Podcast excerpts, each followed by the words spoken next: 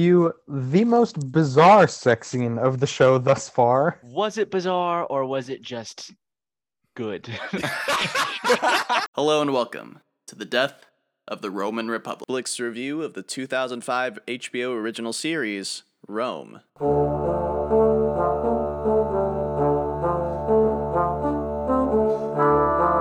are on HBO's Rome, Season 1, Episode 8, Caesarion. Uh, another episode that uh, has a gigantic time jump, covers a wide breadth of history, and taking the lead this week is our very own Cole. So, Cole, what went down this episode in Caesarion? Well, uh, a lot went down this episode, and we'll, we will get more into that as we get there. But uh, the episode starts with a, a pretty simple scene. It's Brutus returning home from his uh, his time with Caesar. He and Servilia see each other and they hug. It's a nice little family moment. They both seem very exhausted.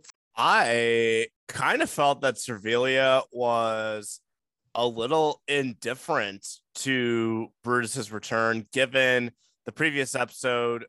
We find out we find out that she thinks that he's dead because they don't know anything, and then starts sleeping with Octavia because of it. And I kind of question if she actually is static to see her son home. Obviously, I obviously they're exhausted, but it makes me kind of question like how does she is there a time where we find out that he's a that she finds out that he's alive No, there's not. and we just don't see it off screen off screen oh, where we oh, see oh, the okay.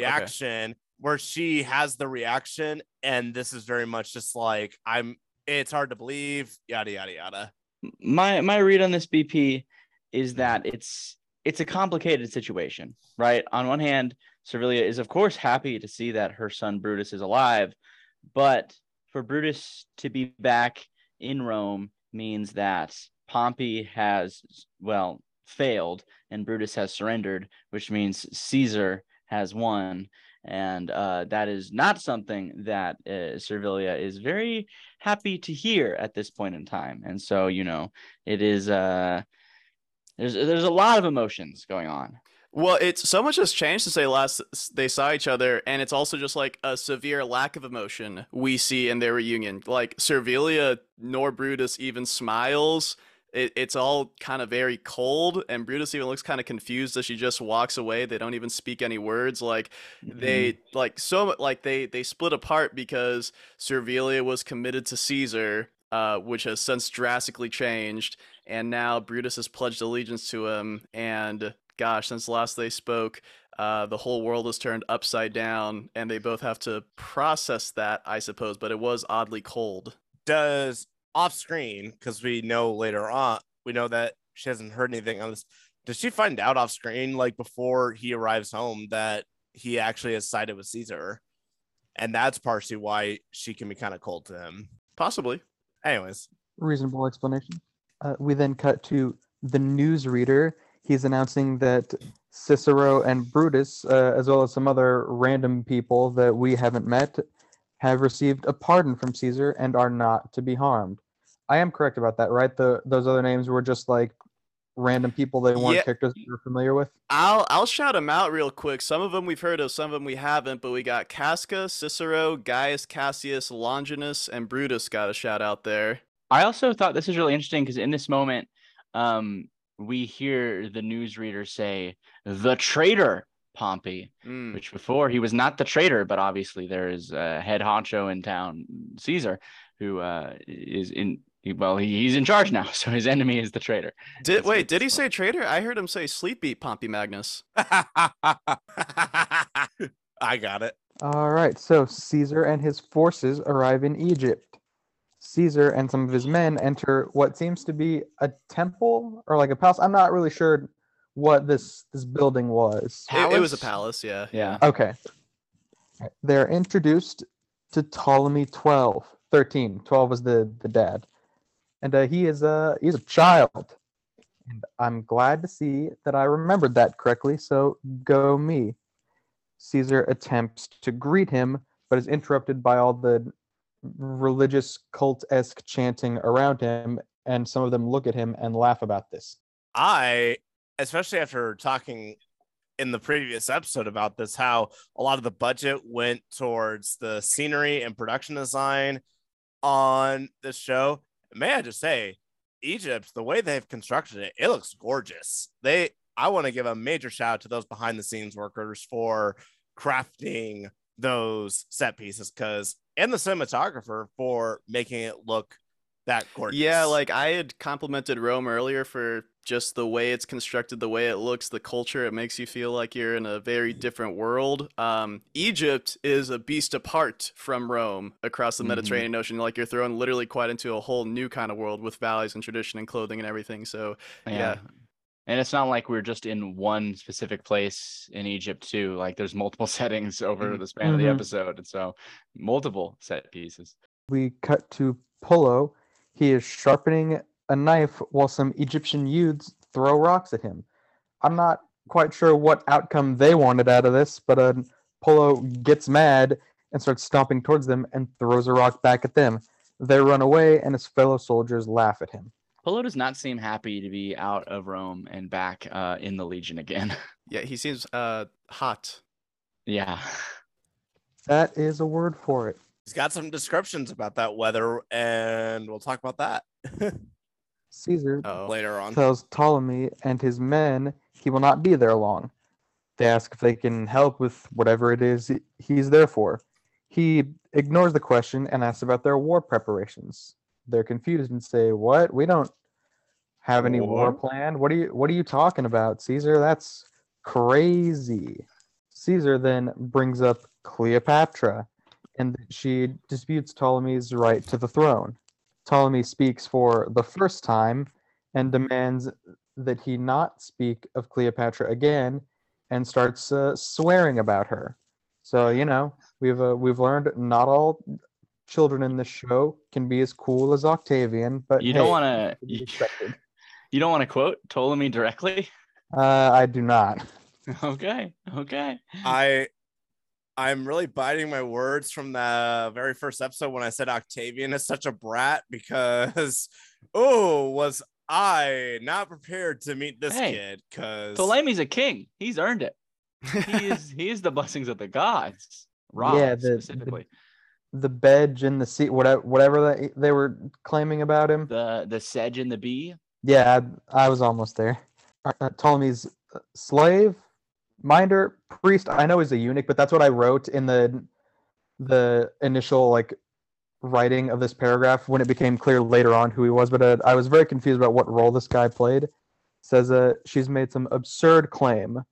They say she's of no concern, but Caesar counters that one of her men could raise ten legions to form an army, and that would cause problems for them. They insist that she is nothing to worry about. Caesar asks where she is, and they claim not to know, but believe her to be in the south. Posca tells Caesar that they are lying and that they have her. I'm not quite sure how Posca is aware of that information, or maybe he's just putting together that they're lying, but hey, good for him. if I may say, I think Pasco being near Caesar for all this time has kind of given Pasco a little bit of leeway in terms of political knowledge and sitting across from somebody knowing who's telling the truth and who's not. I think just him being around Caesar and in those political meetings for so long, he's kind of started to pick things up. BP, I just want to make sure the character's name is Pasca. I, I are you saying Pasco? I said Pasca. Oh, okay, okay. I, I I think it's his job to be privy. Honestly, it's Mm. like he is Caesar's, uh, you know, servant who does everything for him and advises him frequently. And so, to know what is happening around the Roman world is his duty. Well said. Fair enough. Caesar says that they should make peace because Rome desires it so and wants their grain ships to keep sailing because the Egyptian grain ships are what make sure that Rome does not starve. They insist that Egypt is under control. Caesar then says that they should have no trouble handing over Pompey if everything's so under control. Ptolemy does not like his tone and demands that Caesar leave immediately. He is counseled against this by his little group of advisors, and then they end up uh, agreeing to show him the little present they have for him. The little present they have for him is Pompey's severed head. Every cloud has a silver lining. I was right about who did it, at least. I also want to give you a shout out for this, Cole, because I know we were kind of on the same page to how Caesar would react to Pompey's death in this episode. And you hit it, it you hit the nail in the coffin with this one where it was uh That's almost the phrase. Caesar it, it is a saying. It's used for a different thing, but go on.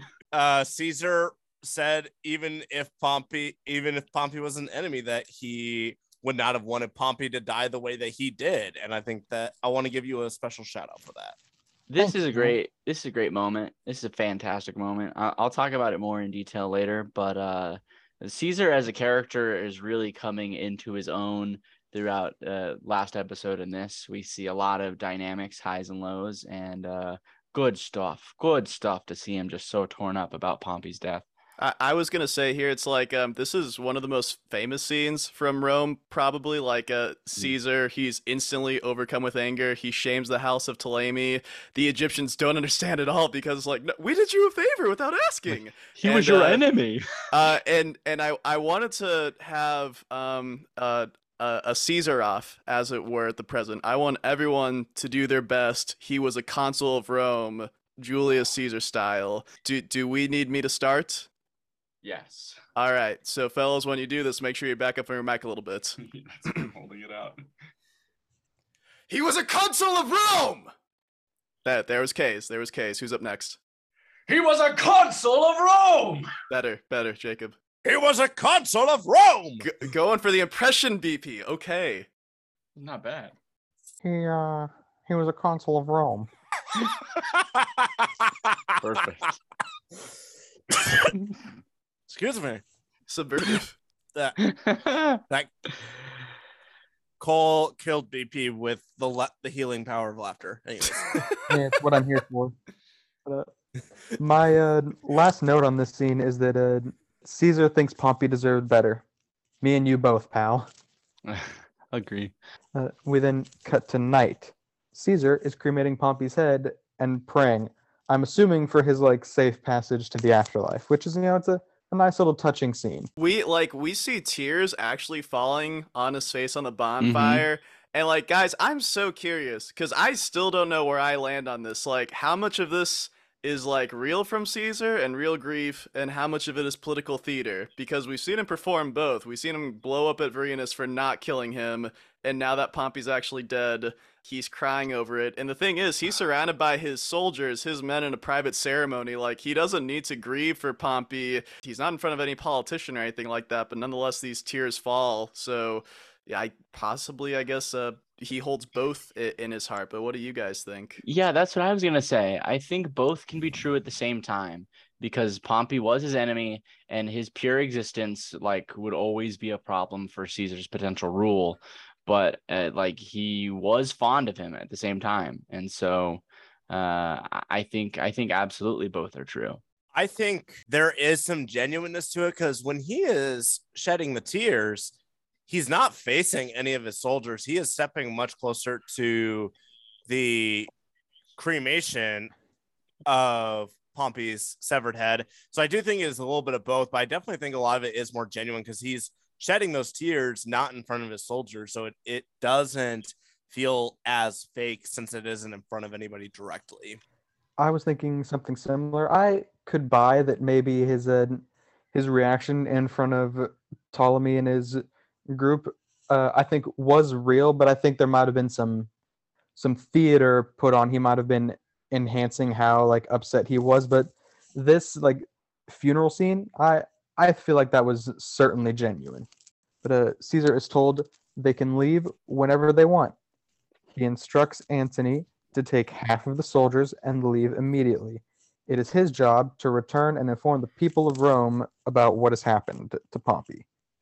Caesar plans to settle things before he leaves. He wants to get involved in the brewing civil war, ostensibly to ensure that Rome doesn't have a grain shortage, but methinks revenge may be partially at play here. Hmm. You know, they'd kill two birds with one stone. I guess yeah. He doesn't intend to fight. merely arbitrate. Antony believes him to be underselling the difficulty of this task, and Posca agrees with him. They worry that Ptolemy will use Caesar as an enemy to rally his people around, but Caesar is confident it will work out because Ptolemy is just a boy. It's Oh. only hubris if I fail. Oh yeah, no, like um, uh, God, like I mean, I, I Caesar's had great. that written down in my next paragraph. Thanks, man. I just said that Antony reminds Caesar that Cato and Scipio are still against him, and Caesar says that he will defeat them too. I didn't quote Antony here exactly. I just put he's worried that Caesar has grown arrogant. I did put Caesar's quote here and that it's only hubris if I fail. It it is so funny that Mark Antony points out that Caesar might have a hubris problem. Like if Mark Antony is telling you you might have an issue in that regard, like you need to go to therapy. Reflect, man. Mhm. Reflect.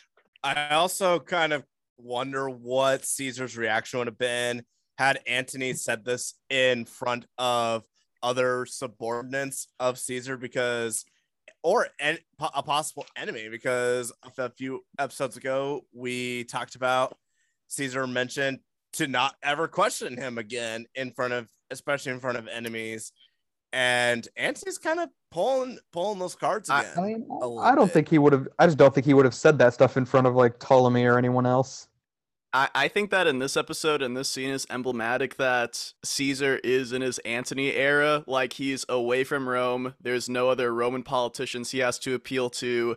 He can just uh, get down in the mud as as much as he wants and do whatever he wants. And he's like he's uh he's feeling as powerful as he'll ever feel, having defeated Rome's best general, uh, even if it was not in a way that he would have wanted. But his his quote earlier, it's like I've conquered Gaul. I've defeated Pompey Magnus. I think I can handle a small boy and a eunuch. Like, uh, uh, this episode is just the most uh, swagger that we've seen from Caesar thus far. I think, and it's Mhm. uh, it's Mhm. a cool sight to see. Uh, I agree. But uh, moving on, uh, Caesar instructs Vorenus to find Cleopatra and treat her with respect because she is of royal blood, and to obey her within reason. Vorenus is apologetic because he believes that things with Pompey ended the way they did because of him. Caesar agrees and dismisses him, which cold but fair. Ptolemy is carried into his meeting with Caesar. Caesar asks for Pompey's killer and is told that he has run away. Caesar tells them to find him. Caesar also demands the money owed to Rome by the previous Ptolemy. Oh, that reminds. Uh, I forgot to say uh, in the previous scene where he's asking about uh, the rest of Pompey's body, and they say, "Oh yeah, it was cremated and given full funerary rites." I was kind of doubtful they had actually done that. Anyone else? I don't know. Yeah, I guess it's like maybe. I, I don't know what the culture would have been like if it was for like, you know, just total strangers or potential enemies for them to do that. Or but uh, if, if I don't know. I I I am led to believe them just because they already made the wrong with the head. Like, I don't know. They could have done much worse. But I, I don't know. Hard Okay. to say. Ptolemy and his court owe Rome 17,000 thousand drachma.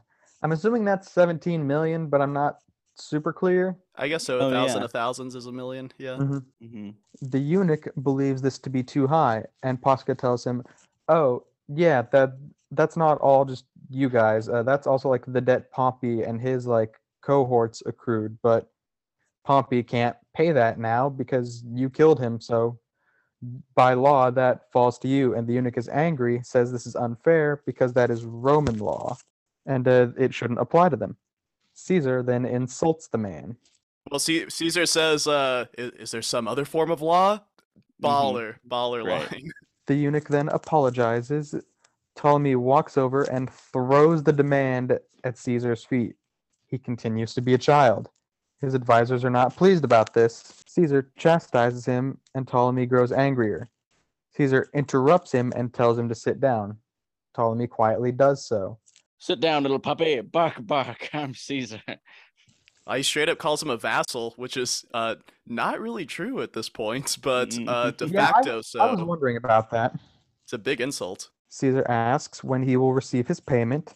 They reluctantly inform him that the issues of Cleopatra have cost them money and they can't pay him yet. Seems like they were underselling how much of a problem she was earlier. Caesar, as magnanimous as he is, lowers the amount that they owe to 10,000,000. He is told that it will take some time to collect that. Caesar says he will use this time to work out the whole Cleopatra Ptolemy throne issue. They like the idea, quote unquote, but say that they don't know where she is. Caesar tells them that he will find her. Vorenus is joined by Pullo on his quest for Cleopatra because, of course, he is. Buddy cop again on the hunt. Exactly. Pullo derides the Egyptian gods, and Vorenus tells him to show some respect, which I thought that was really cool. That Vorenus is like, yeah, this uh, country's been around for a long time. These gods are old and powerful. Like, show them some respect. Fits Vorenus to a to a T. I, I had Mhm. just written down myself that Pullo was just being racist and then doubled down on it a little bit later.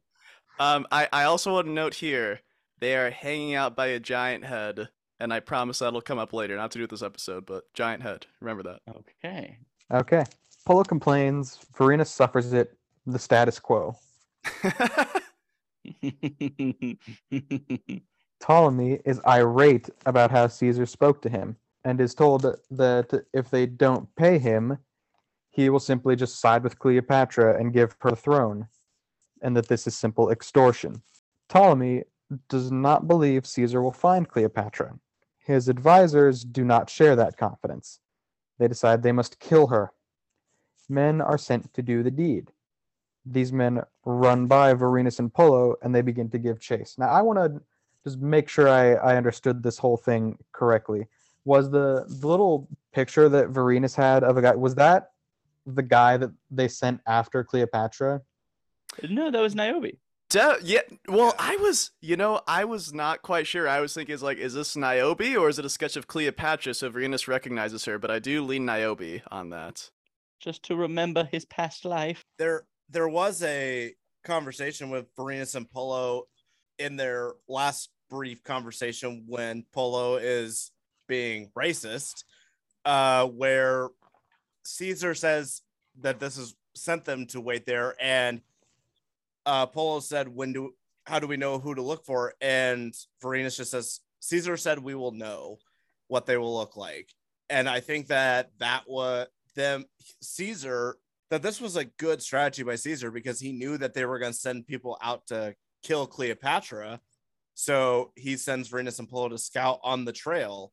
And I think that that was a very good strategy by Caesar. It's it's a beautiful irony. Um, and the only other example I can think of is like uh the story of Oedipus, where it's like you try to prevent something and your action trying to prevent it sets it in motion. The the warriors ride out to kill Cleopatra, and that is what leads Vorenus and Pullo to Cleopatra. Yeah. Mm-hmm. Uh, at night, the men arrive to where Cleopatra is being held. And uh, I just want to give my first overall note for the, the introduction to Cleopatra visible confusion.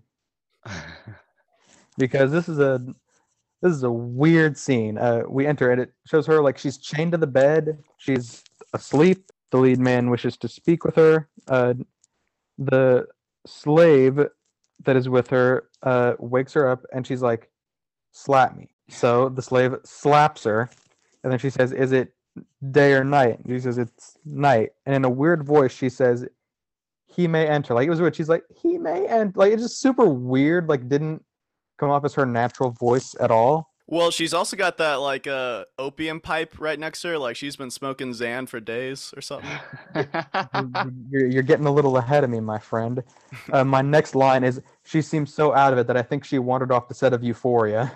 From one HBO show to another. Mm-hmm. Jacob, how would you know? You've never seen TV He- before. okay, hold on, hold on. he can be aware of the existence of other TV shows. Like, let's Yeah, get he the has the internet. right here. Yeah. She is informed that she's about to die. The men enter and ask for her final words. She starts praying. Fighting starts outside. Our boys have arrived. Pullo enters the tent from the other side, and a fight scene ensues after a tense standoff. Pullo wins and stabs the guy what I felt to be an excessive amount. I think everyone in the room agreed. And and Pullo looks up. Well, I'm I'm not gonna say. I'm sure you have it written down. I'm not gonna let you steal your thunder. Yeah, Go this- ahead and say it. I I do have this quote Yep. here. Hello, ladies. Pullo's Yeah. charm continues to be unmatched. Yeah. Wow, I was I was not expecting this to be our introduction to Cleopatra. Like as soon as Caesar steps foot in Egypt, like it's the second thing in my notes. It's it says Cleopatra time. I was so excited. Um, and then like we we meet her and she's kind of like I don't know. She kind of seems like a, a teenage dirtbag almost. She's just kind of like Yeah, drugged up and and real loosey. I almost have that exactly written down.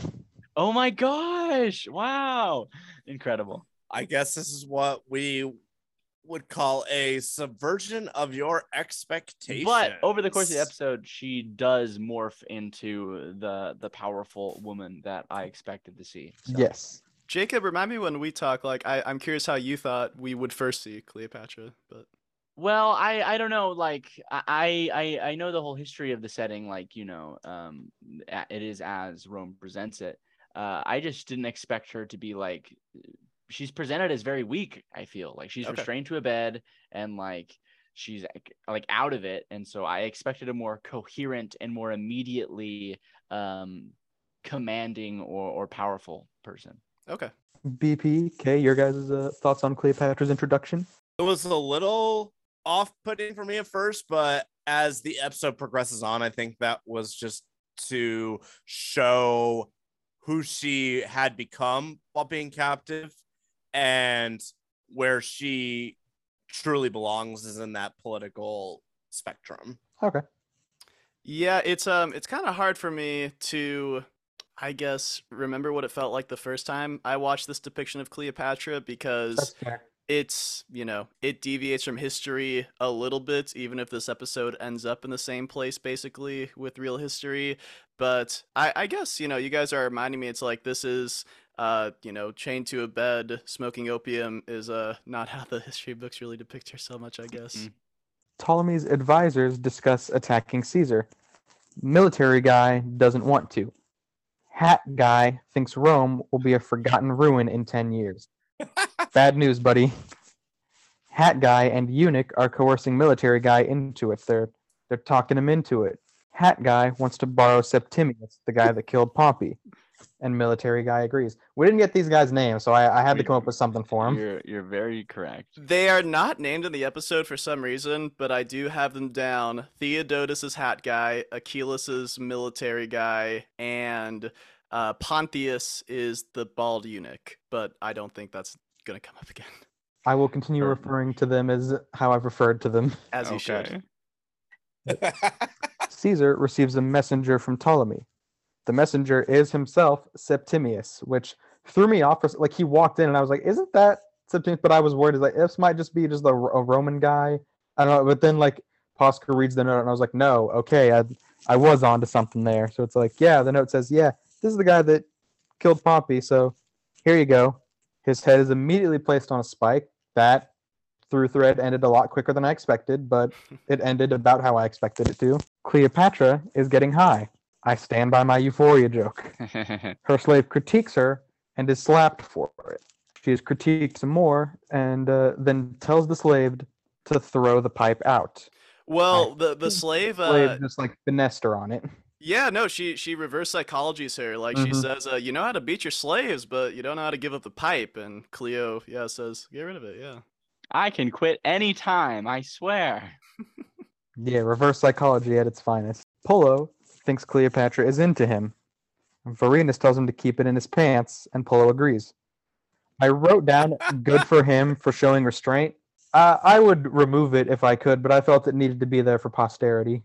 All right, I'm just gonna say right now, this next sequence is by far the funny. Not by far. This is the funniest point of the episode for me, though. This sequence coming up. Cleopatra seems to be going through withdrawal. Her slave makes a sarcastic remark about how, yeah, Caesar will find you like lovely now, what with you covered in sweat and everything. Cleopatra must either seduce Caesar or die, and she does not intend to die. She wishes he was there now because if she had sex, she would almost surely get pregnant. We then have the most awkward stare down I've ever seen in my life between Vorenus and the slave, with Pullo just looking back and forth in confusion. It's, it's so weird, and it goes on so long with no one saying anything.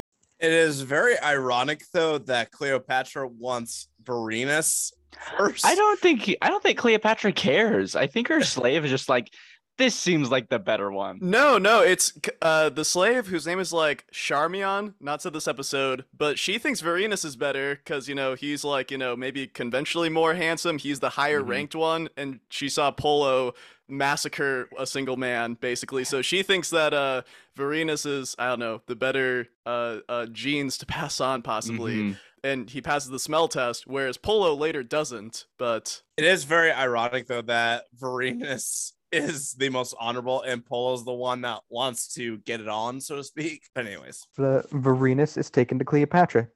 She sniffs him because of course she does. Smells him, make sure he he smells all right. He passes. They command Vorenus to have sex with her. The slaves begin removing his clothes as he protests. Well, uh, they're like, uh, you, you'll have coitus, and he's like, you, you have it wrong. Coitus means to make babies. And they're like, yep. You've got it, Vorenus. Yep. And That- Cleopatra that just looks at him and spreads her is the- legs. That's perfect. And and uh I think the exact line is so make babies and the quick cut is to the legs just going open. It's like yeah. it's insane. It's wow. Also, this scene had a, a weird thing for me that, like, I don't know if anyone else got it, and I don't think it's the thing. It just came off weird. It almost seemed like Cleopatra couldn't understand what Vorenus was saying because, like, he would say something and, like, the slave would yeah. react to it, and then Cleopatra would react to it, almost like the slave was, like, uh, speaking to Vorenus and then basically translating, like, and based on later conversations, I don't think that's what was happening. It just came off as super weird. I, I think you know Cleopatra is partly in a stupor why she's being refused, but you're you're right, Cole. It's like uh, that does have a, an odd dynamic to it. hmm Uh, Vorenus gets on top of her, then gets off and refuses. Cleopatra is angry. Vorenus continues to rack up W's at an astonishing rate. But he was oh, but boy was he tempted. Cleo did that foot thing, and I was like, I'm, our boy Vorenus is going to falter, and I'm gonna be so sad. Curtains. But uh I I do think though he's tempted, but man, Vorenus knows how to hold his ground. He knows how to hold his honor. and he knows how to hold those thighs. Uh, that shot, uh, that grip. Um, but Vorenus Yeah. also shows a great uh, cultural relativism and respect because uh, he's like, as he's getting unjust, like, this isn't right. Roman men aren't used by women in this way, and it's just like that Vorenus respecting different cultures. You know, he appreciates it. It's, it's great. Yeah. Um, oh, and then also it's like when he pauses on top of Cleopatra. Uh, Charmian starts trying to push his butt into her. He's like, oh my god. Uh, Cole, can I can I please do the line of uh Vorenus walking out? Sure. Pullo, report to the Princess Cleopatra and do exactly what she says. Out in a huff. And Pullo's like, what what's going on? Just go, just go. Pullo continues to rack up W's of a different sort at an astonishing rate.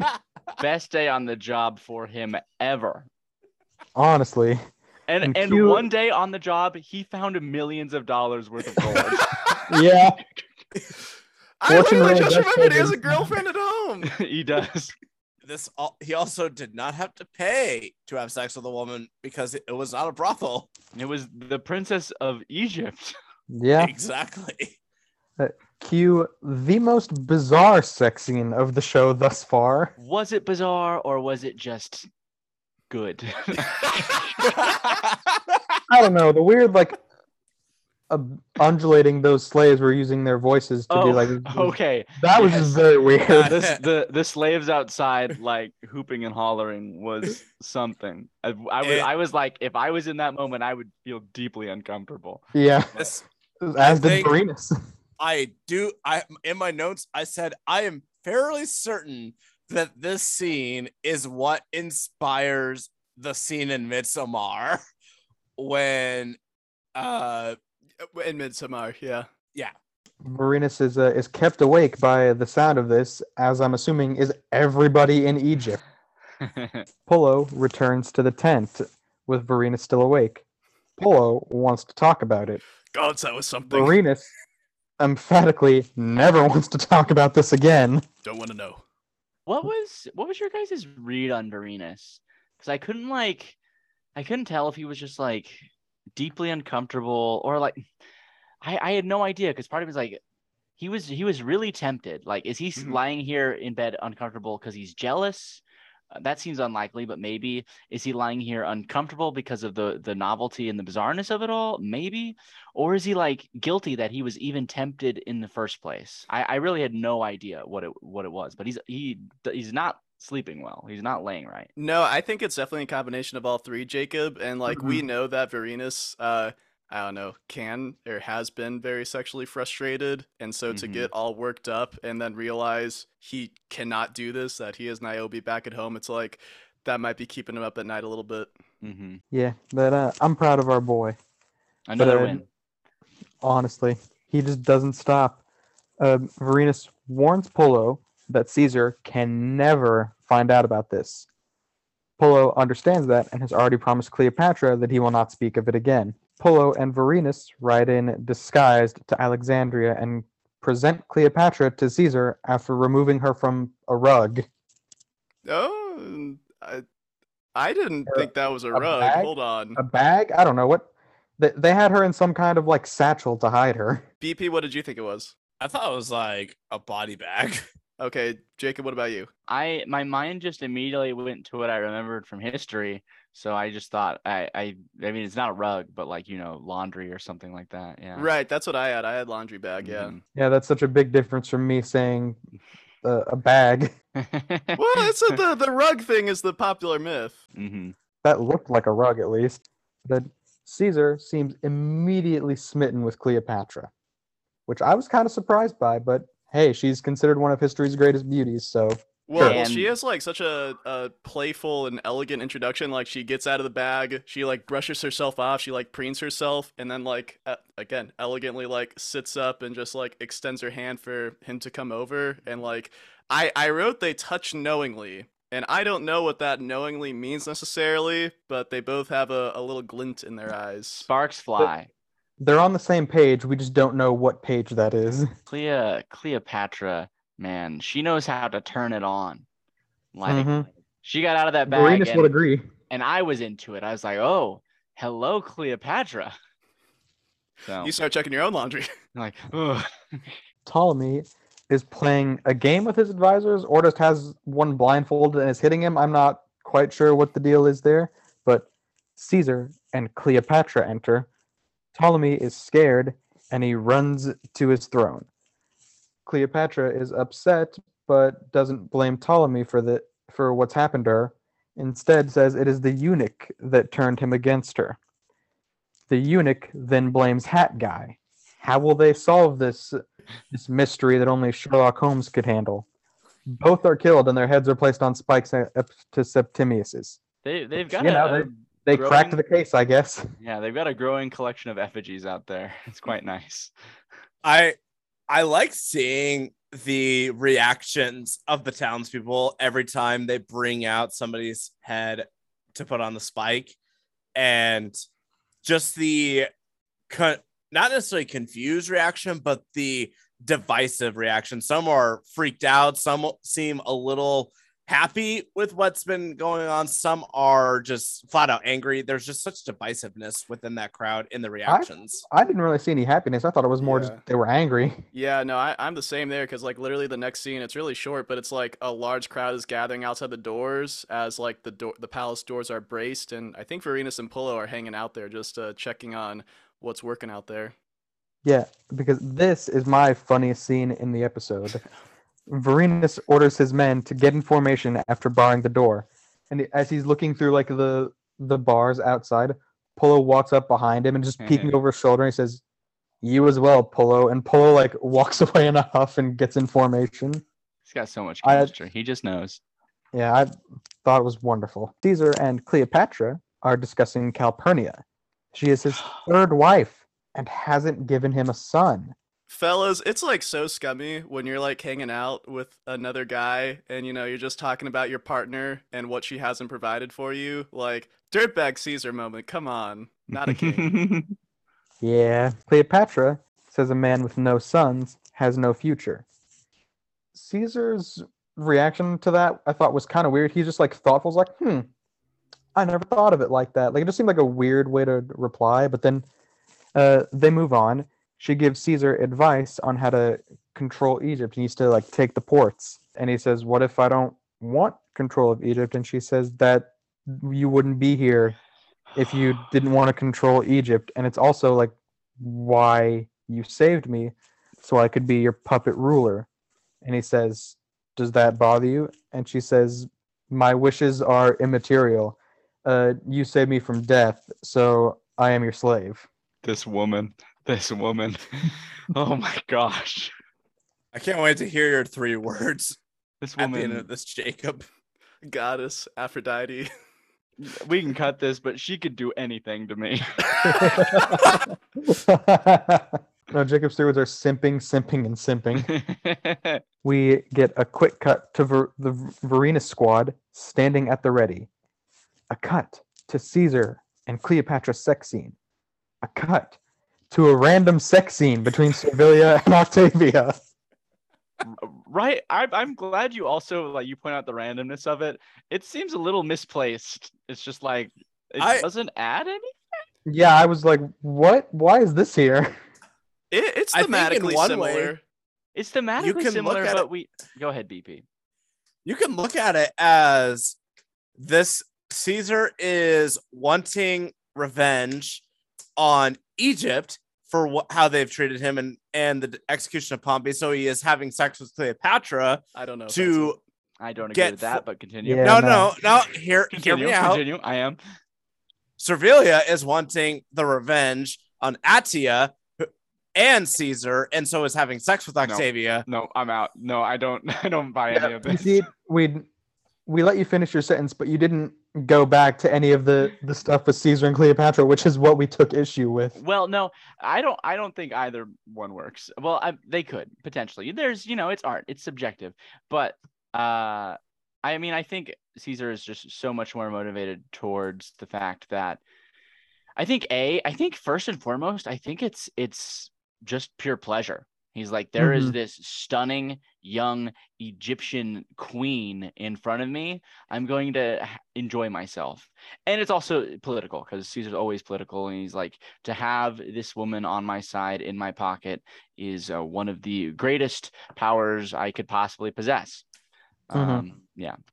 And and I would argue, like when I say that the Servilia Octavia love scene is thematically similar, it's Servilia, who is Caesar's ex-lover and now enemy, um, taking like uh, to describe their sex scene. Like Servilia is is the dominant one; she's the one leading her sex scene with Octavia, in the same way that Caesar is, you know, the one quote Oh. unquote in charge of the scene with uh with Cleopatra.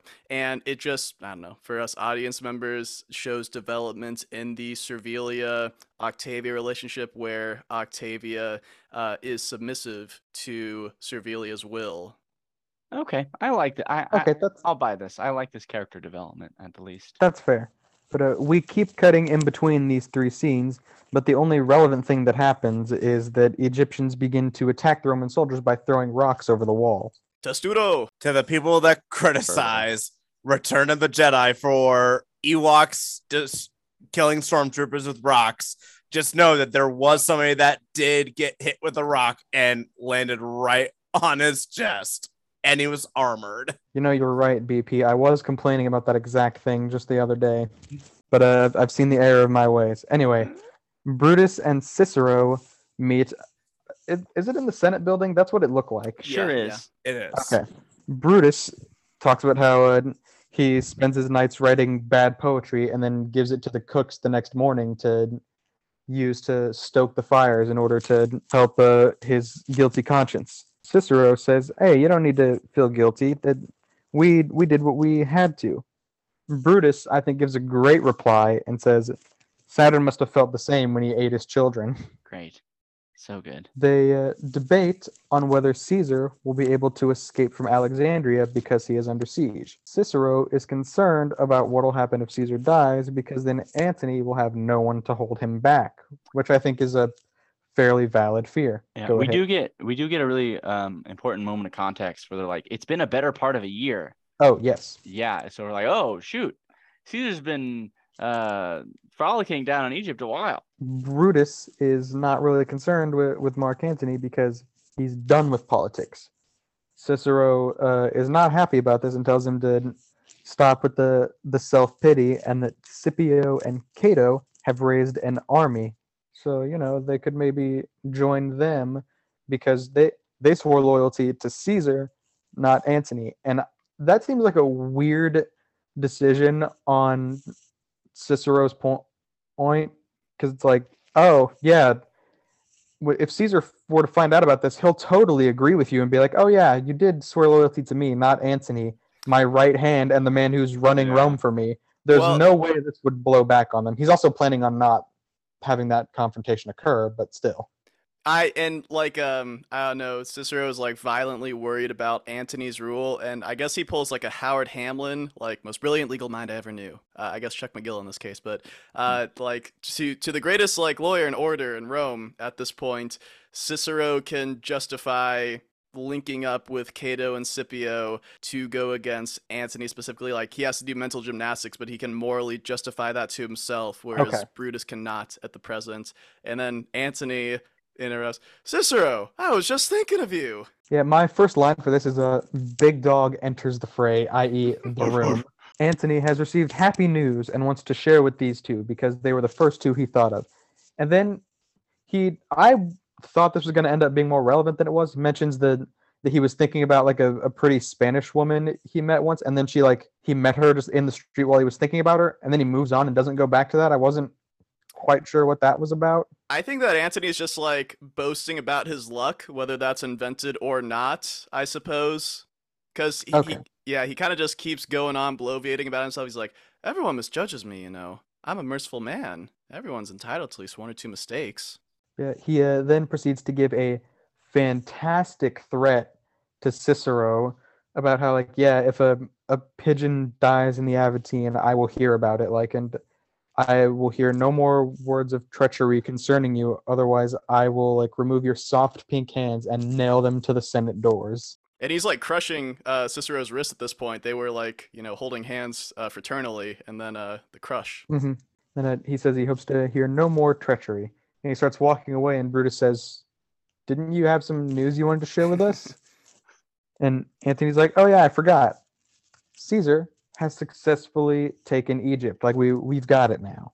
We then have a, a small cut to Ptolemy's court in the water. I would just like to say that I love it whenever we just see the multiple person, not personalities, but the multiple moods of Mark Antony. He is able to switch from charismatic and kind of suave almost to just, all right, I'm to beat the living piss out of you.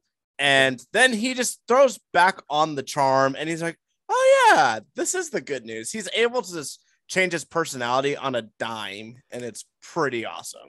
BP, you'll appreciate this, but like uh, pre Daniel Craig, I'm pretty sure James Purefoy was in the running to be Bond back in the day, if I'm not mistaken. Um, also, Ptolemy, Dead in the River, I wrote, Ladies and gentlemen, we got him. We got him.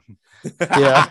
I, I also wrote a, he was obnoxious, so, you know, I didn't like him, but he was also a child. So I think uh, Yeah. based on how it balances out, I am ambivalent to his death. But uh, then our final scene of the episode Caesar walks out to his troops with Cleopatra at his side. She is holding a baby. Caesar takes the baby from her, and Caesar shows it to the crowd.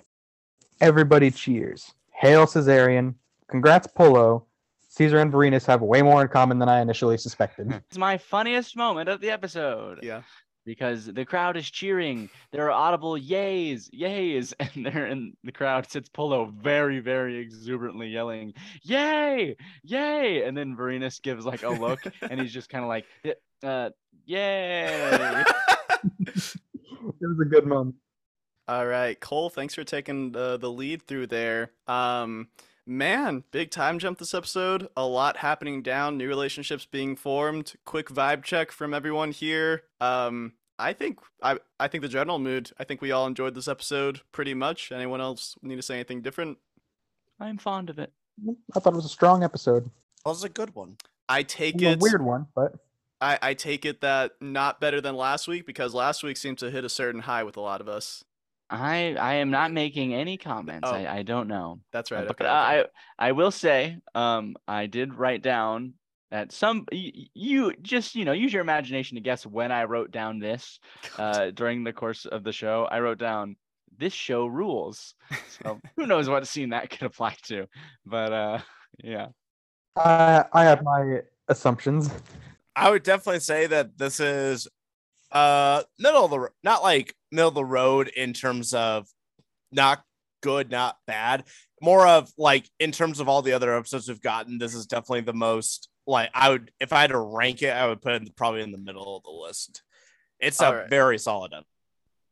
Gotcha. I was thinking that like I think this episode is great, and I, I could see this episode being a, a favorite for people because I feel like it matches the like intensity of the previous episode, but it's like a different kind of intensity. And just for me personally, the the last one like hit me like more, but I I absolutely like enjoyed this episode and think Mhm. like if anyone else said this one was their favorite, I would absolutely understand. mhm. Yeah. and like I, I I- I don't know. I am just such a simp for Cleopatra, I guess. But like, just like having her established and like now within the story, like I just think she's such a good character, and like she affects the the outcome of many things a lot, and it, so it's just exciting to have her here and and see her uh, powerful and doing her thing. So BP Cole, I don't have uh nothing really specific for uh you guys to talk about. I'll let you theorize about what do you think is going to happen in these uh final uh few episodes coming up here. We are over halfway through series certainly, and we also have, you know, this new child. Caesar has a son Caesarion with an Egyptian queen. Could that affect the politics or outcome uh, for Rome, do we think? Um, I'll let you guys speculate or theorize on whatever you want. Uh, we're going to see in our pretty near future, uh, before the end of the season, I suppose. So I'll let you guys get rolling there while Jacob and I have some some one-on-one time. How cute. Mm, who who's getting unraveled from the laundry bag? Uh, so, uh, Jacob, thoughts on depictions of history this episode? I have a few notes myself, but I'll, I'll let you share first. I feel like I am getting uh, I, my brain is automatically skewed to notice the things. I'm like, oh, that's right, that's good foreshadowing. Mhm. Um, and so I don't I didn't notice maybe a ton that was wrong, but um, I really loved right at the beginning the establishment of or the establishing of how important Egypt's grain is Yes. for Rome because as we know later on Sextus Pompey is still around Pompey's Magnus's son and he causes a lot of issues in, in the sea preventing Egypt's grain from getting to Rome and causing a lot of Roman people to go hungry and Yeah. so uh, uh, if that does come up eventually in season two uh, then it, there is the precedent set It, it's uh, j- quick jump in here, Jacob. It's I don't fully understand it, but like Rome agrarian laws very much like affected society and politics. I mean, like trying to reform agriculture is how the Gracchi got a start, if I recall Mhm. correctly. But it's insane that the Italian peninsula apparently cannot feed the city of Rome. That they have to rely on Egypt across the Mediterranean so hard to feed this splendid city. It's um it it's it's it's a consistent theme in history. They're not making it up that Rome needs these shipments for some reason. I I don't get it. is I don't. Mm-hmm. get the geography. Uh, there was something else. I mean, I did want to commend the uh the laundry bag. That is like that's like just like you know they had to smuggle Cleopatra into the palace, otherwise they would have killed her. Uh, I mean, there was just so much that was like I just felt like so spot on and historically accurate. Like the potential danger of being inside the palace walls. No, I have some I have some other thoughts, but I'll let you speak about what you have. Sure, sure. So I liked, you know, the laundry bag, how that was a more historically accurate portrayal of Cleo meeting Caesar, and it's not so spectacular as her literally unfurling from a rug or something like that. Uh, but nonetheless, again, she has a very dazzling opening, brushing herself off that I already uh, gabbed on about. Um, I also. I wanted to pick your brain about the death of Ptolemy. You know, we see him dead, and what I thought was a stream. Do you remember where um, Ptolemy had died particularly, though, Jacob? not at all. Honestly, no? in my head, I thought they kept him alive for some reason. Oh, Uh, okay, okay. Well, uh, Ptolemy, oh God, I think we're on the 13th. Ptolemy the 13th, he drowned in the Nile River. And I feel like Oh. what we're shown in the show, that did not look like the Nile River. That looked like a little stream in some reeds, I yeah, thought. it's like if it's the Nile, it's like a backwater channel. Yeah, yeah. Mhm. Um, and what you had said about foreshadowing, um, uh, Antony's threat to Cicero, cutting off his uh, hands and nailing them to the Senate door. Well, that's some pretty good foreshadowing, unfortunately. Pretty blatant foreshadowing, perhaps. Did you have anything else? I I did have one more thing, Jacob. I don't. I I think you might have said your piece already on it, but without you know the other fellows here, I was curious um how you thought Cleopatra would be truly introduced, because her chained uh and imprisoned far away from Ptolemy, that is not what she was actually doing in history. You know, she was you know independent. She, was, not in a good yeah. position, but she wasn't imprisoned by them. So, but how how did you think she would be introduced? I, I just kind of thought she'd be around. Honestly, Okay. I thought like she would just be in the palace or around. Um, what oh, what is the name? Am Amph- Alexandria. They're in Alexandria. They're in Alexandria, of course. Okay. Yeah, I just thought, kind of thought she'd be there. Um, because you know, that's one of the first things I, I wrote down when we got to Egypt. It's like, oh, Cleopatra's gonna be here. Like, oh, actually, Cleopatra's somewhere else. Okay, sure. Uh, do you have and do you have any final thoughts? I have I have one big one that is uh you know it's a topic that's heavily discussed whenever talking about just history in general. Um I and it's impossible to like verify 100%, but like the topic of Cleopatra's ethnicity and race comes up all the time. Oh yeah, right? yeah. And so as far as well okay, so to the common viewer who or the uninformed viewer, I should say, Mhm. they they may uh, cast questions over the the actress chosen to portray Cleopatra because the actress is white, but um and actually this is something we notice within the high all like the upper level people of e- Egyptian uh the monarchy, I guess. Yeah, the court, Uh, yeah. Exactly. They're all white and like the servants and the workers are all black. And this is because this is basically a regime that was installed by Rome. Uh oh, it's uh, the Right? Macedonians. actually, the Macedonians. Okay, yeah, I knew yeah. they're Macedonian, and I'm like, wait, is is Macedonia? Is that something of Rome? I don't know. Uh, but but even then, it's still like 100% impossible to prove if uh, Cleopatra was black because the the lineage of like you know the families it's so hard to trace, and there's so much.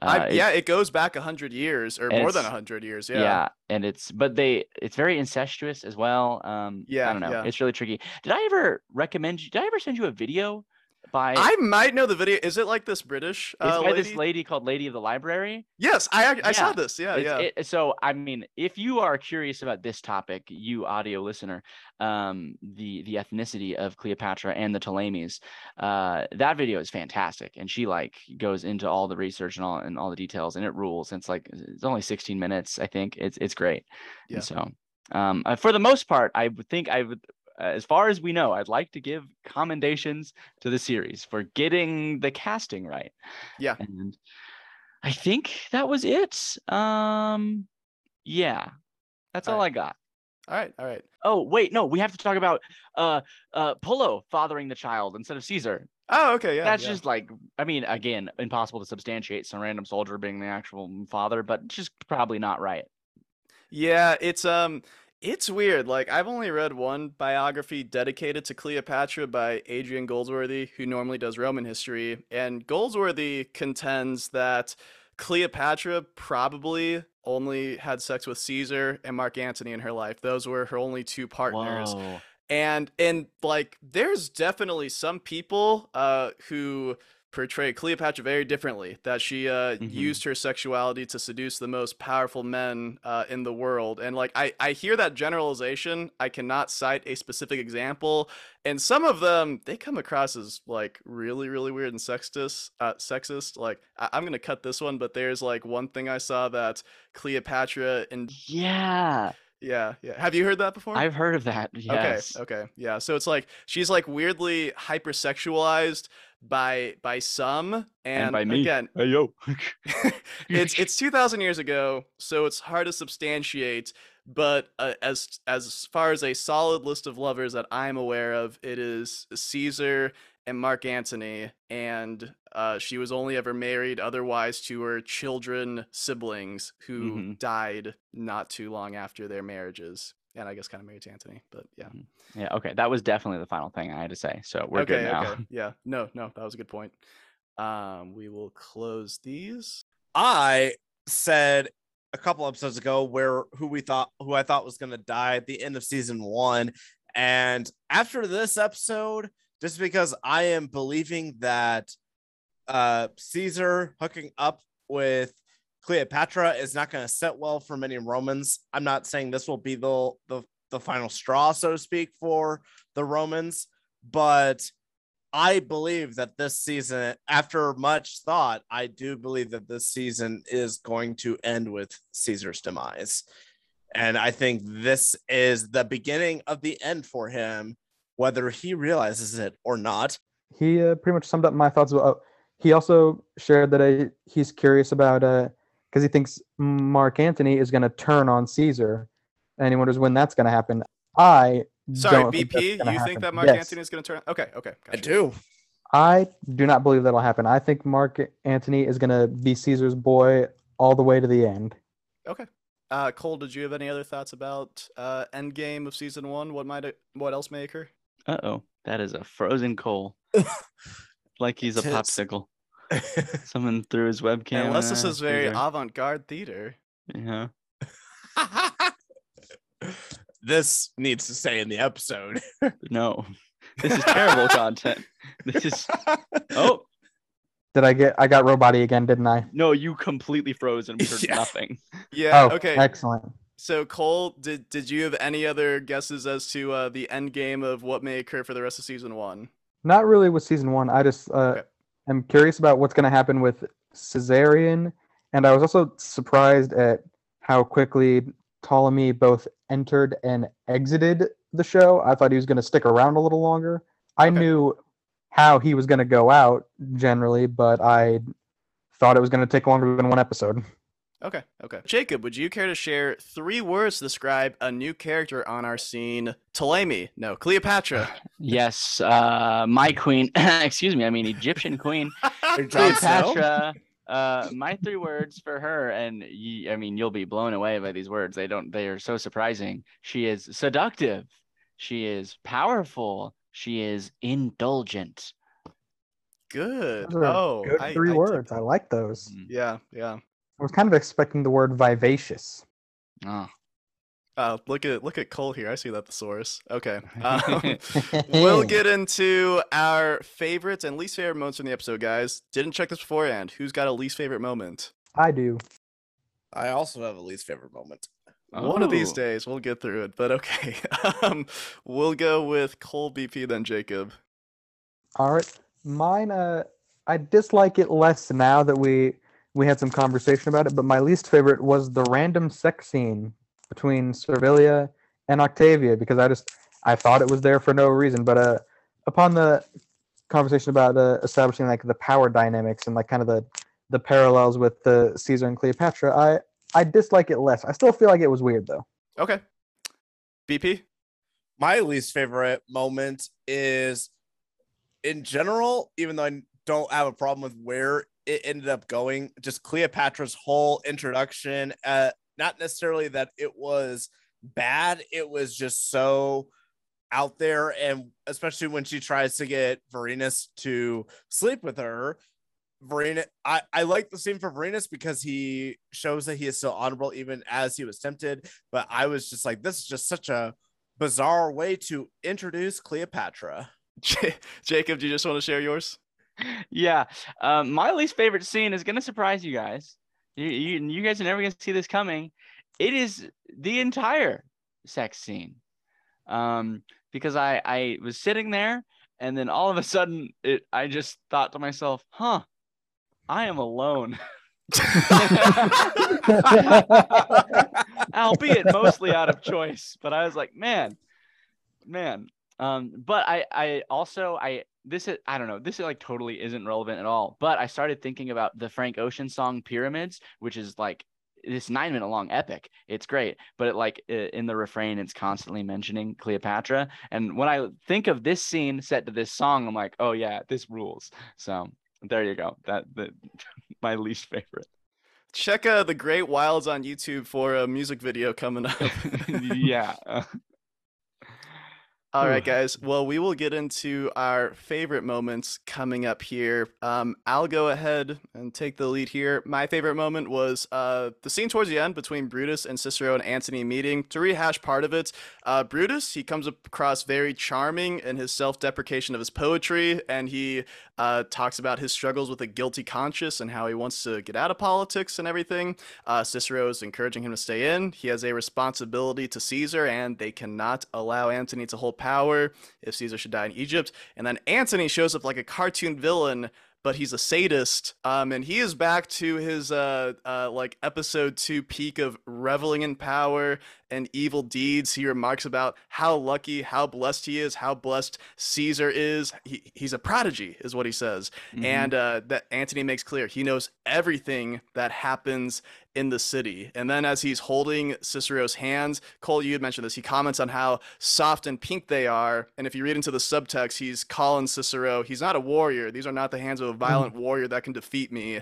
If you cross me, uh, you are losing them nailed to your precious Senate's door. Uh, so Antony, uh, he's got that vial in him again and uh, barking up big. Uh, but who's got a favorite scene that they want to share? I do. I have a favorite scene. It is one of the first scenes. Um, in this scene, I believe we f- see the final actualization of the character that is Gaius Julius Caesar. Um, this is uh, apparently a fan favorite scene, from what uh, Kay has informed. Uh, this is where Caesar discovers or, or uh, learns of Pompey's assassination by the Egyptians because uh, we see Caesar's furious and genuine anger and sadness to see this this pillar of Roman society be killed in such this unspectacular and such barbaric way. And I, I think it really demonstrates to illustrate uh, Julius Caesar's like belief in Rome and the, the the Republic. Like he he's not just or he wasn't just going to war with Pompey just for a, a selfish power grab. He he genuinely wanted to be put in power so he could better the city. And um, he the thing he cares about first and foremost is the city of Rome. And so when he sees someone who he worked with who was regarded as one of the greats, right? That's a uh, Magnus, right? That's what that means Yep. Yes. or yeah right to see him be cut down so mercilessly uh and to see his rage uh it just really makes you realize uh how genuine caesar's intentions are and uh, it, it's just great. And then the crying because he's his friend has died it's uh it's good. It's it's just we we i feel like we finally see caesar as a person Uh, Jacob, you made me realize as well. It's like uh, when Caesar's line, he was a consul of Rome. The assassination of Pompey is in of itself a, an affront to Rome that he, Yeah. you know, had achieved these great heights. And it's not just he killed a dear friend; it's an insult to the republic that he represented, that Caesar nominally represents as well. So Mhm. good, Like- good point. absolutely like reason to go to war with Egypt if he so desired.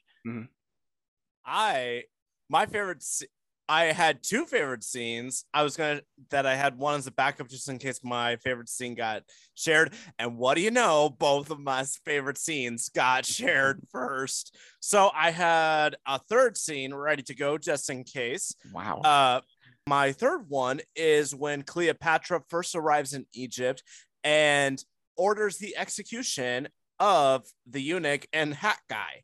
And the reason I like that scene so much is because it shows that Cleopatra knows how to own a room. Like she comes in and she, when the eunuch is begging for his life, she just says, No, I'm just going to get rid of both of you. Just kill two birds with one stone. And what a power move. My uh, favorite scene was also uh, Caesar's reaction to Pompey's death. It was a it was a great one. I don't really have anything to add that uh, wasn't already said by Jacob. yeah, sorry, I waxed poetic for quite a while about it. My apologies. no, it was to my benefit. You said it a lot better than I would have. so me just saying, uh, he said what I was thinking makes me sound way smarter than I would have sounded. All right. Well, gentlemen, thank you for sharing here. Now we'll get into everyone's uh, most stressful moment of the episode, which is our quiz time.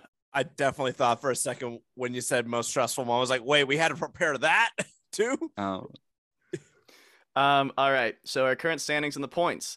Jacob in the lead with 25.5, BP at 24, Cole at 21. Uh, BP, you will be answering first with this lead in points. We got five questions here, gents. Question one Which best describes the ethnicity of the Ptolemaic dynasty? Greek slash Macedonian, Persian, Egyptian, or Carthaginian? BP, this is yours to answer first. C, Egyptian. They are Egyptian. All right. Cole, how about you? I'm gonna go with A, but my backup is B. If it ends up being B, I, I, I lose. I'm just saying that's what I was thinking. Oh, okay. So Cole saying Greek slash Macedonian. How about you, Jacob? the Ptolemy dynasty was installed by Macedonians. All right, uh, that is correct, Jacob and uh, and Cole. Uh, they are Greek slash Macedonian. Now let's not uh, get too hasty with this. Um, Ptolemy the thirteenth was the thirteenth in a long line of Ptolemies. Who was the first Ptolemy? This relates back to this question. Ptolemy was a Greek colonizer who conquered Egypt. He was the son of a Macedonian warlord who conquered Egypt. He was a general of Alexander the Great who was governing Egypt, uh, or he was the son of Alexander the Great who had inherited Egypt. Which uh, the first Ptolemy was what? Cole, yours to answer first. I am gonna say C. All right, he was a general of Alexander the Great. How about you, BP? I guess D. Guessing he was the son of Alexander the Great and inherited Egypt. And how about you, Jacob? I, I think I also believe he was a general of the Great. Okay, so we have uh, Cole and Jacob receiving points once again. The first Ptolemy was a general of Alexander the Great, who at the time of Alexander's death wa- was governing Egypt and rolled that into uh, becoming pharaoh. All right. By the end of this episode, Ptolemy the Thirteenth is shown drowned in a stream. But what was the true fate of Ptolemy the Thirteenth? He was imprisoned by Cleopatra for the rest of his life. He was executed and head on a pike in Alexandria. He was captured by the Romans and paraded around Rome in a triumph before being executed, he drowned in the Nile River. BP, this will be yours to answer first. I'm gonna, s- I'm gonna guess D. Drowned in the Nile. All right. How about you, Cole? All right, I have a couple things to say. Firstly, I'm glad I kept my mouth shut because after the first question, I was gonna talk because I I know a little bit because I was like, yeah, I'm pretty sure like it, it, they were Macedonian because like Alexander the Great's like general was like like I had that whole thought and then the question showed up and I was like, oh, and this one, uh, Manifest. Uh, I also think it's D. BP might be getting that from me based on the conversation we had in the breakout room. Oh, okay, okay. So Cole also saying he drowned in the Nile River. What about you, Jacob? I'm gonna abstain because I think you straight up told me in our history segment. fair enough, fair enough. All right, BP and Cole receiving points for drowning in the Nile River. I guess I guess we were all cheating in the breakout room. Uh, who doesn't though? Uh, Uh, I doesn't might have seem- Not mis- mommy and daddy. I misremembered. I thought I thought there was also a thing about like him like he got eaten by crocodiles, but I wasn't sure if that was real or that was like a historical fiction thing. Um, I don't, I don't think I've heard that one, but that does sound comical. Being Um, in the Sounds Nile. metal. So we are on to question four here. In the Alexandrian War, Caesar is commonly blamed for burning what structure to the ground? The Lighthouse of Alexandria, the Library of Alexandria, the Temple of Ra, or the Royal Palace? Cole, yours to answer first. What is Caesar commonly blamed for uh, infernoing? I'm gonna say B. The Library of Alexandria. All right. Uh, BP, I'm also gonna guess B. Library of Alexandria, and Jacob. I think he burned down the library. That is correct. It is, from what I understand, Caesar only burned down part of the Library of Alexandria, but is commonly cited for burning down the whole thing. All right, guys. This last question is is it's a lot. I've never asked a question like this. Um, and uh, Jacob, you have no extra help from DOTRR here. So, Vorenus and Pullo hang out in front of a giant head statue in the Egyptian desert that reminded me of a poem. Jacob, you're going off there. Okay. Is this is this confidence or? I already know it. I already know it. Okay. Oh, okay. Okay. Uh, what is the name of this poem, which I will read? Uh, the poem's name comes up in this poem, which I will not say. Forgive me. Um, I haven't rehearsed this in a sec, but I'm gonna try my best. It's a great poem. I met a traveler from an antique land who said, Two vast and trunkless legs of stone stand in the desert. Near them, on the sand, half sunk in a shattered visage lies, whose frown and wrinkled lip and sneer of cold command tell that its sculptor well those passions read which yet survive, stamped on these lifeless things. The hand that mocked them, and the heart that fed, and on that pedestal these words appear My name is King of Kings. Look upon my works, ye mighty, and despair. Nothing beside remains. Round the decay of that colossal wreck, boundless and bare, the lone and level sands stretch far away. So, what is the name of this poem? Uh, whose name would be inserted here? My name is blank, King of Kings. Is this poem called Ramses, Ozymandias, Xerxes, or Alexander? BP or answer first. Thank God for the best episode of television to ever exist. My answer is B. Ozymandias. Okay. How Like about you, similar Cole? joke. Uh, I was gonna say uh, uh, I love The Watchmen. B. All right. Um, and Jacob, what about you? I love Osmosis Jones. Ozymandias. All right, we got it. All right, glad we know our poetry, fellas. Um, yes, uh, I, I'm curious. How did you guys learn about this poem? Because me myself personally, I think it was Breaking Bad Ozymandias that first turned me on to it. BP, same for you. It was Ozymandias because the IMDb trivia said when I first watched the episode, and I just remember it distinctively saying the title Ozymandias comes from the poem and it means King of Kings. Uh, Cole, did, is this from Watchmen? Legit? Is that the first time you've heard of this? Uh, I think so because like one of the characters named Ozymandias, and I'm pretty sure they make an allusion to what it's from. And then like I somewhere just like along my my path in life later, I came across that information. But I I was surprised. I actually knew like knew the answer to like every one of these questions. So I'm I'm happy. Yeah. Uh, Jacob, what about you? Your prior experience with the poem? I think it's just been too many years spent on the internet. Yeah. Like I knew it was the name of the Breaking Bad episode, but uh, I I can't, it's impossible to trace when I encountered it first. Have you guys actually seen the the Bryan Cranston read reading this poem trailer for the season five of Breaking Bad? No. It is it is nothing short of epic. You guys need to watch that afterwards. It is incredible. Um, but okay. Uh, with that, guys, we will get on to the outro here.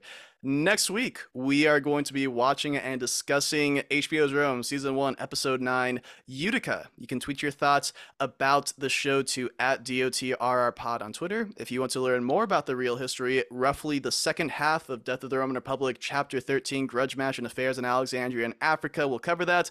Although, if you listen to the whole episode, you might uh, spoil events from Utica itself. Please leave a rating on Apple Podcasts if you are able to. And my fellow hosts, do you have anything to promote this week? My name is Jacob. Follow me on Twitter. Figure it out. Follow me on YouTube. Figure it out. Turn a little hostile there. Very aggressive. Permission to treat the witness as hostile. Next. Follow me on Letterboxd. I think I've said the username plenty of times. We're just we're just being mean. Uh, if you're listening, I, I will say, if you're listening to this, you know, week to week, you know, it might be hard to remember, fellas. I, yeah, I was just doing it as a joke. BPL spell 98. I'll be nice today. today. Uh, you can follow me on Twitter uh, at Lil Borty. That's L I L underscore B O R T Y.